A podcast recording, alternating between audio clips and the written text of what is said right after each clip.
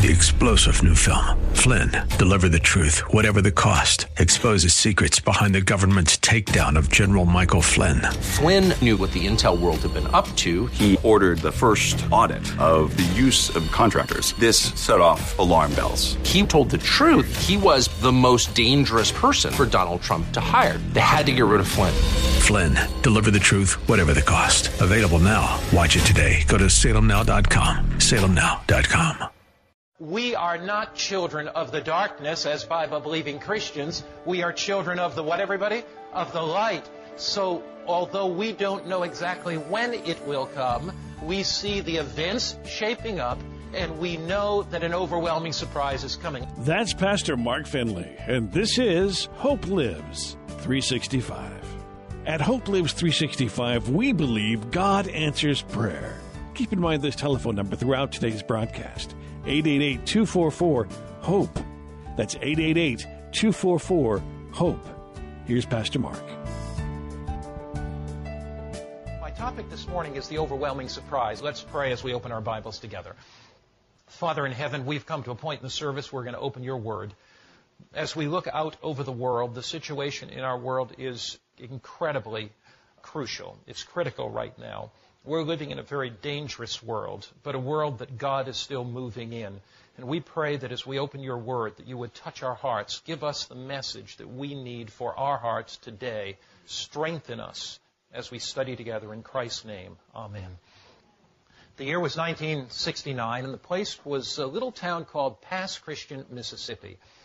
Hurricane Camille was hurtling down upon that city, and Police Chief Jerry Peralta was concerned. It was late, the sun had set, and he knew that there were still some people along the coast in a group of apartments.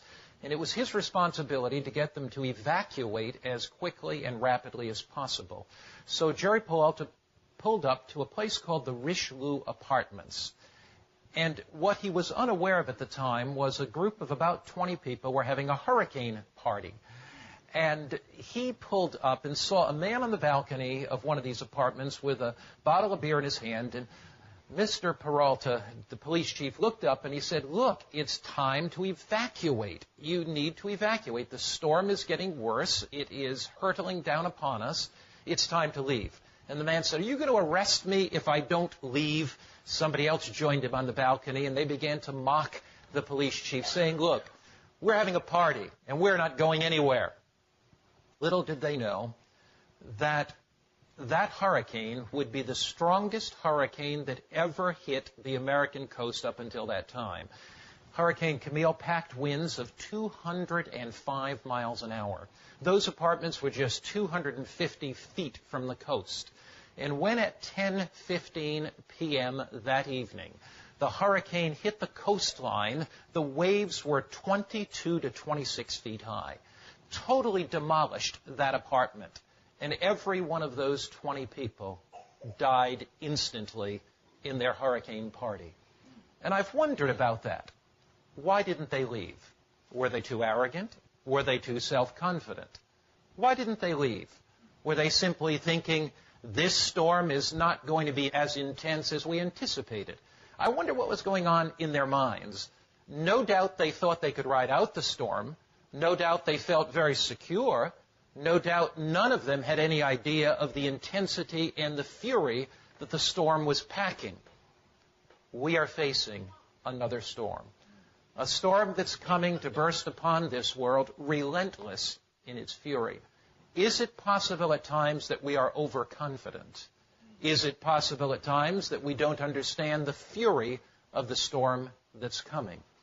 The Apostle Paul talks about what will soon break upon this world as an overwhelming surprise. I'd like you to take your Bible and turn to 1 Thessalonians chapter 5. 1 Thessalonians chapter 5. Those who stayed in the Richelieu apartments that day neglected the plain warnings. They overestimated their ability to ride out the storm. They knew the storm was coming, but they had little idea of its intensity. They listened to weather reports and watched the news, but they didn't have any idea of the fierceness of the storm. They failed to prepare, and they lost their lives. 1 Thessalonians chapter 5 describes another event that's coming. 1 Thessalonians 5 and verse 3. When they say peace and safety. Now, another word for safety there in the original language is security.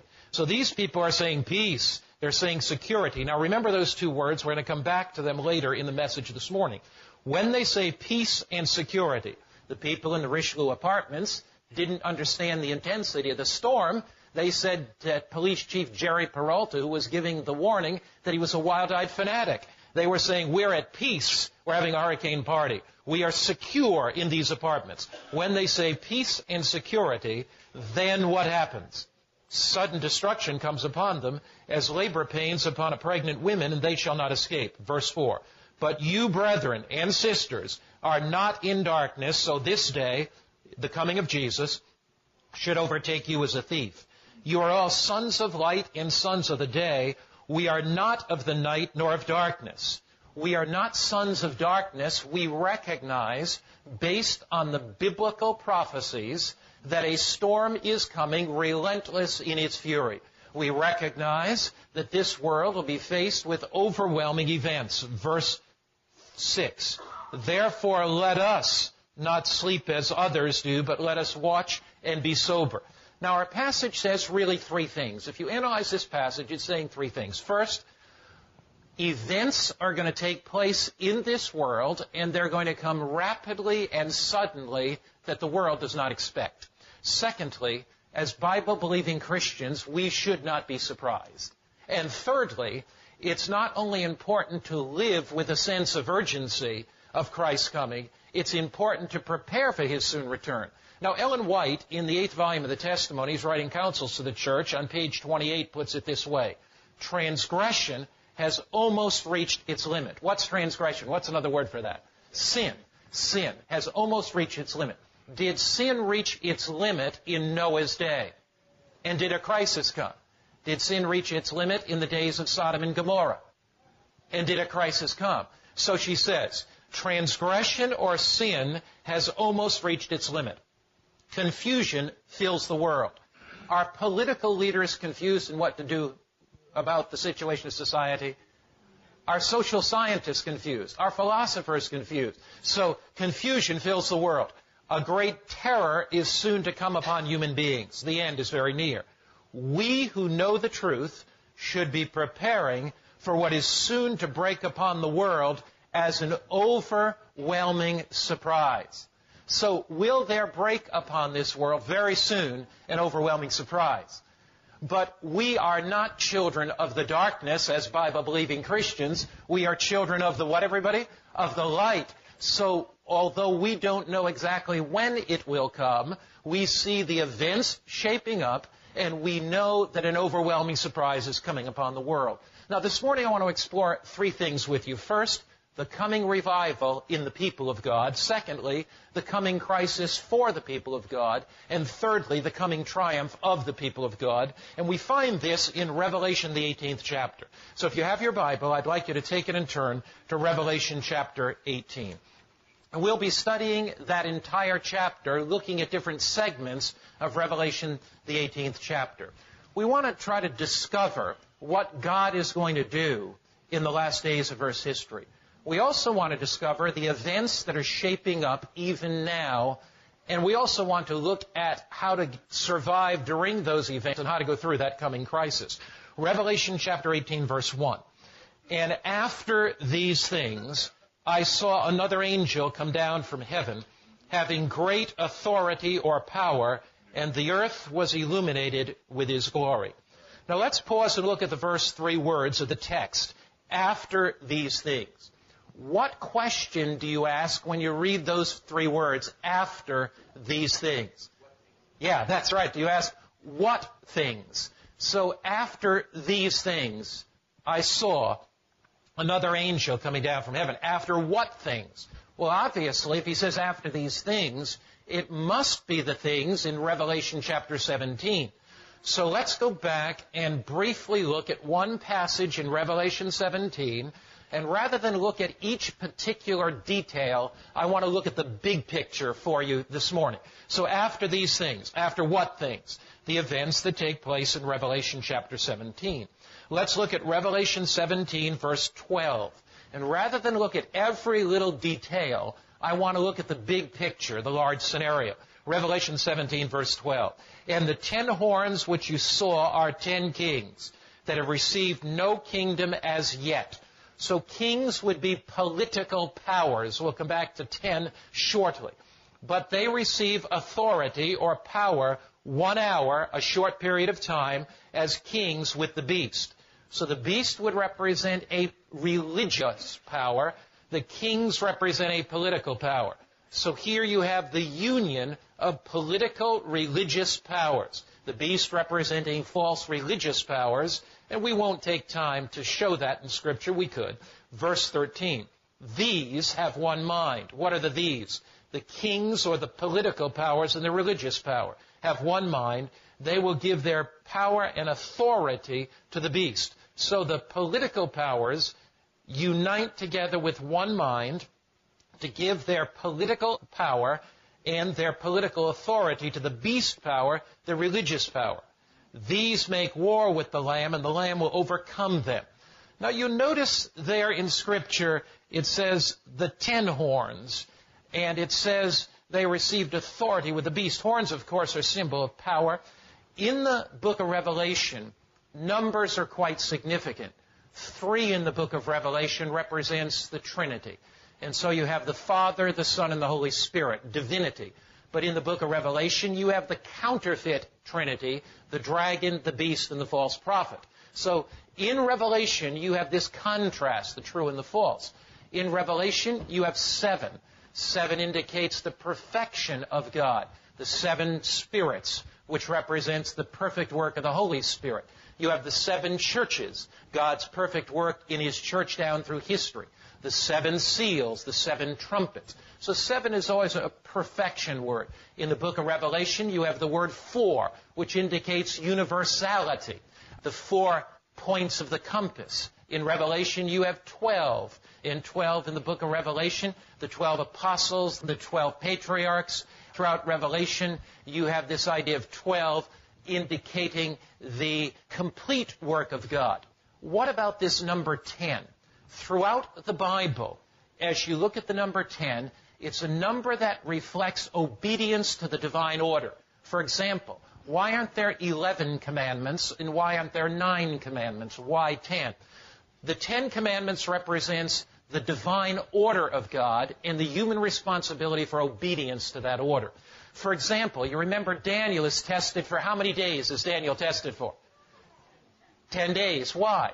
Because the divine order of obedience. So when you read 10 in the Bible, you remember the parable of the ten virgins. The virgins, of course, represent the church. Ten was the smallest number of Jewish men that could participate in the synagogue and form a synagogue. What's the parable of the ten virgins about?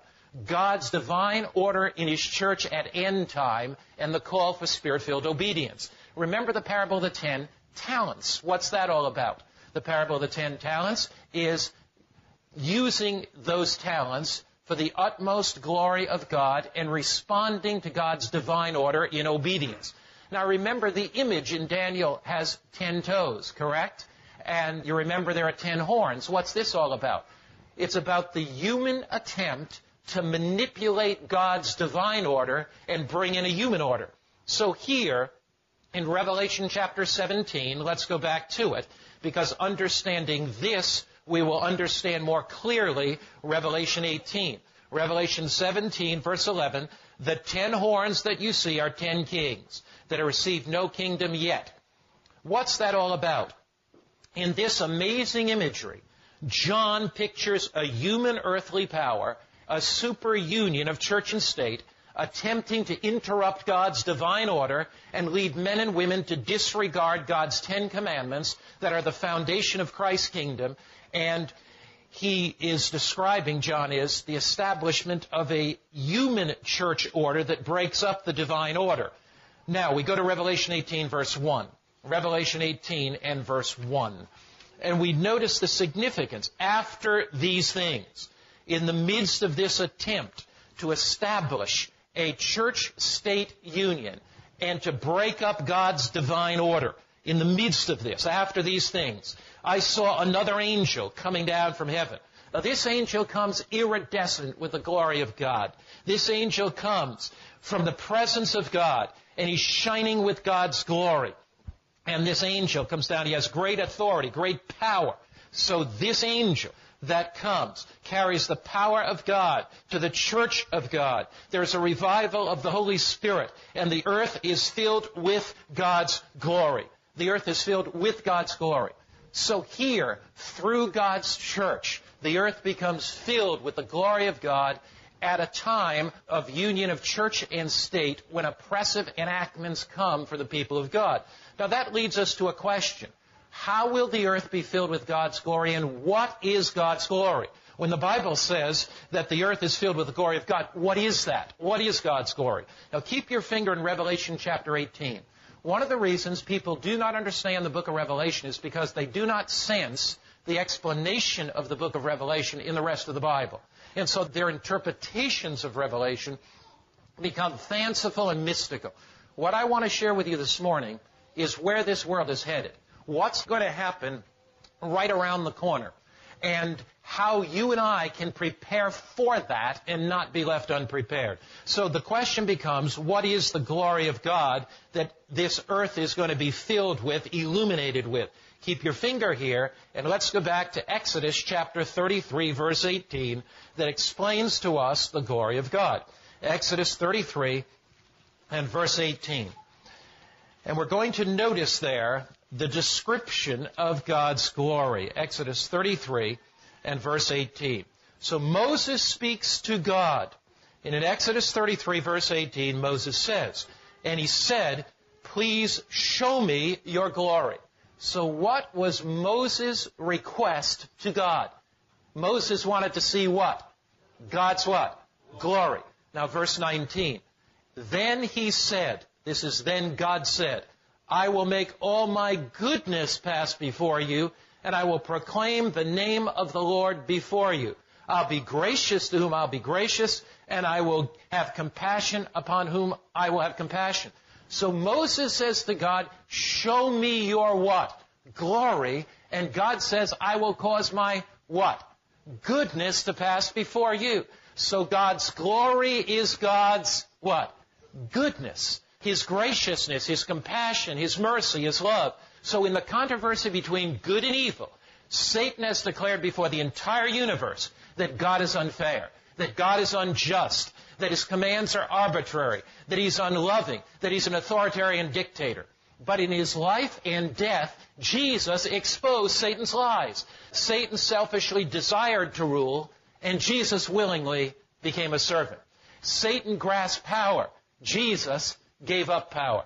Satan battled for the throne. Jesus submitted to the cross. Satan was filled with pride. Jesus ministered in what? Love. Satan desired worship.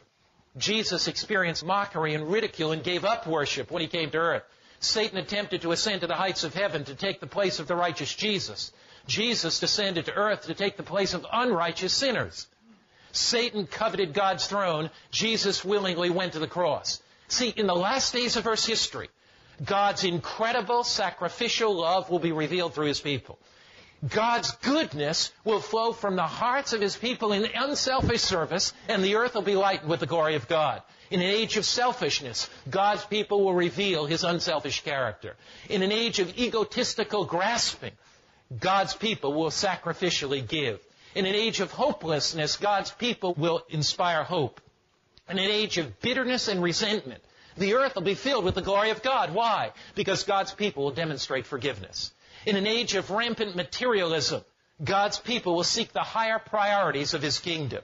In an age consumed with seeking pleasure, God's people will reveal the joy of His service. So here at a time when you have the union of church and state to establish a order of government on earth that tries to secure peace and security through selfishness, God will reveal His goodness. God will reveal His glory. God will reveal His love in a people who are totally sold out for Christ and committed to doing His will. I love the way Ellen White puts it in the book Acts of the Apostles, page 9. She says, the members of the church, those whom He has called out of darkness into His marvelous light, are to show forth his glory.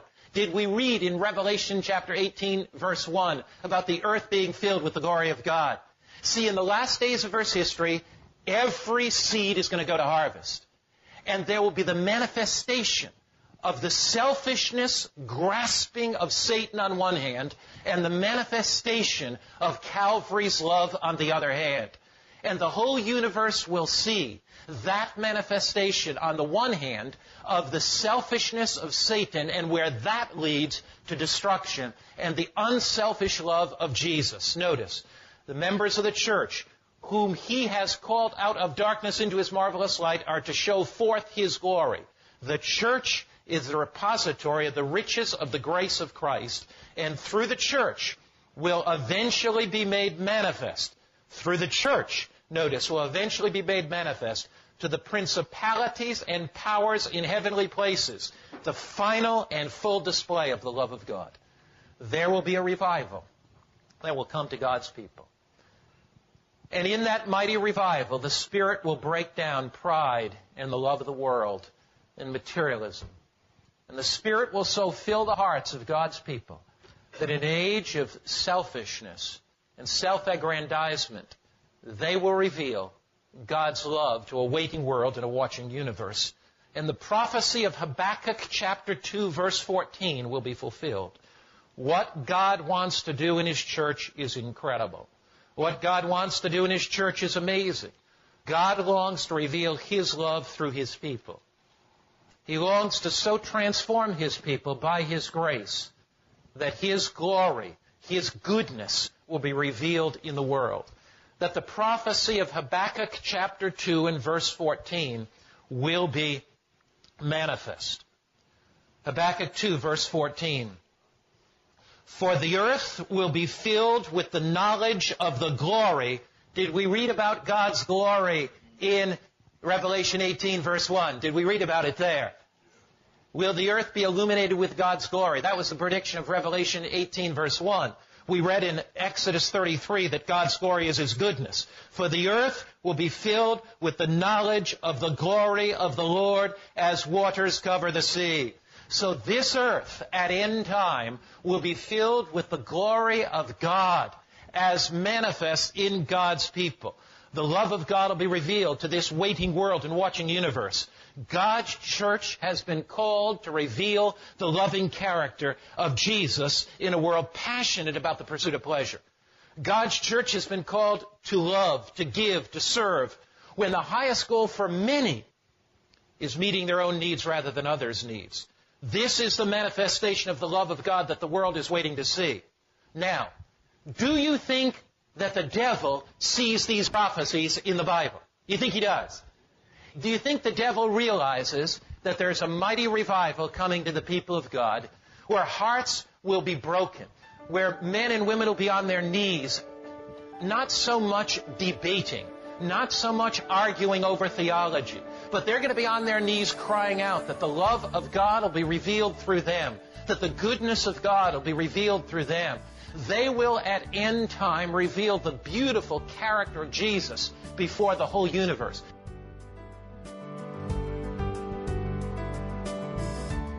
Thanks for listening today. Don't forget that you can find today's broadcast online at hopelives365.com. If you're a regular listener to this broadcast, or if you've just tuned in for the first time and have been inspired by this sermon, and you'd like to partner with us to help keep these radio broadcasts on the air, you can simply call us at 1 888 244 HOPE. That's 888 244 HOPE, day or night, 24 7. One of our team is available to assist you right now. We believe God is moving across the globe, touching lives and reaching hearts, and you are helping make this a reality with your gift of any amount. Spiritualism, in a variety of forms, is making its way through the Western world. The afterlife, the spirit world, and spirit mediums can be found in movies, best selling books, and popular TV programs. These themes are making their way into our children's entertainment, even. We had this free book to help you understand things a little bit better entitled Dark Tunnels or Bright Lights. This book candidly reveals biblical truth about this subject and pulls the curtain aside to reveal why there is so much interest in this topic. The book reveals the deceptions of spiritualism based on biblical teachings so that you can confidently discern truth from error as the topic continues to gain momentum across all levels of society. Now, this book is absolutely free. You can simply call us at 1 888 244 HOPE. That's 888 244 HOPE, day or night, 24 7. Don't forget that our prayer team is also available at that number to pray with you. Join us again next time on Hope Lives 365. Three star general Michael J. Flynn, head of the Pentagon Intelligence Agency, knew all the government's dirty secrets. He was one of the most respected generals in the military. Flynn knew what the intel world had been up to. He understood its funding. He ordered the first audit of the use of contractors. This set off alarm bells. The explosive new documentary, Flynn, Deliver the Truth, Whatever the Cost, uncovers the facts behind this scandal. Flynn told the truth. He was the most dangerous person for Donald Trump to hire. I find out the worst enemy that I'm going to face in my life is right here in America. They took my assessment and they wanted me to change it. And I was like, I'm not changing it. They had to get rid of Flynn. With in depth interviews, archival footage, and never before seen personal records of the man behind the headlines. I just felt like I was drowning. Flynn, deliver the truth, whatever the cost. Available now. Watch it today. Go to salemnow.com. Salemnow.com.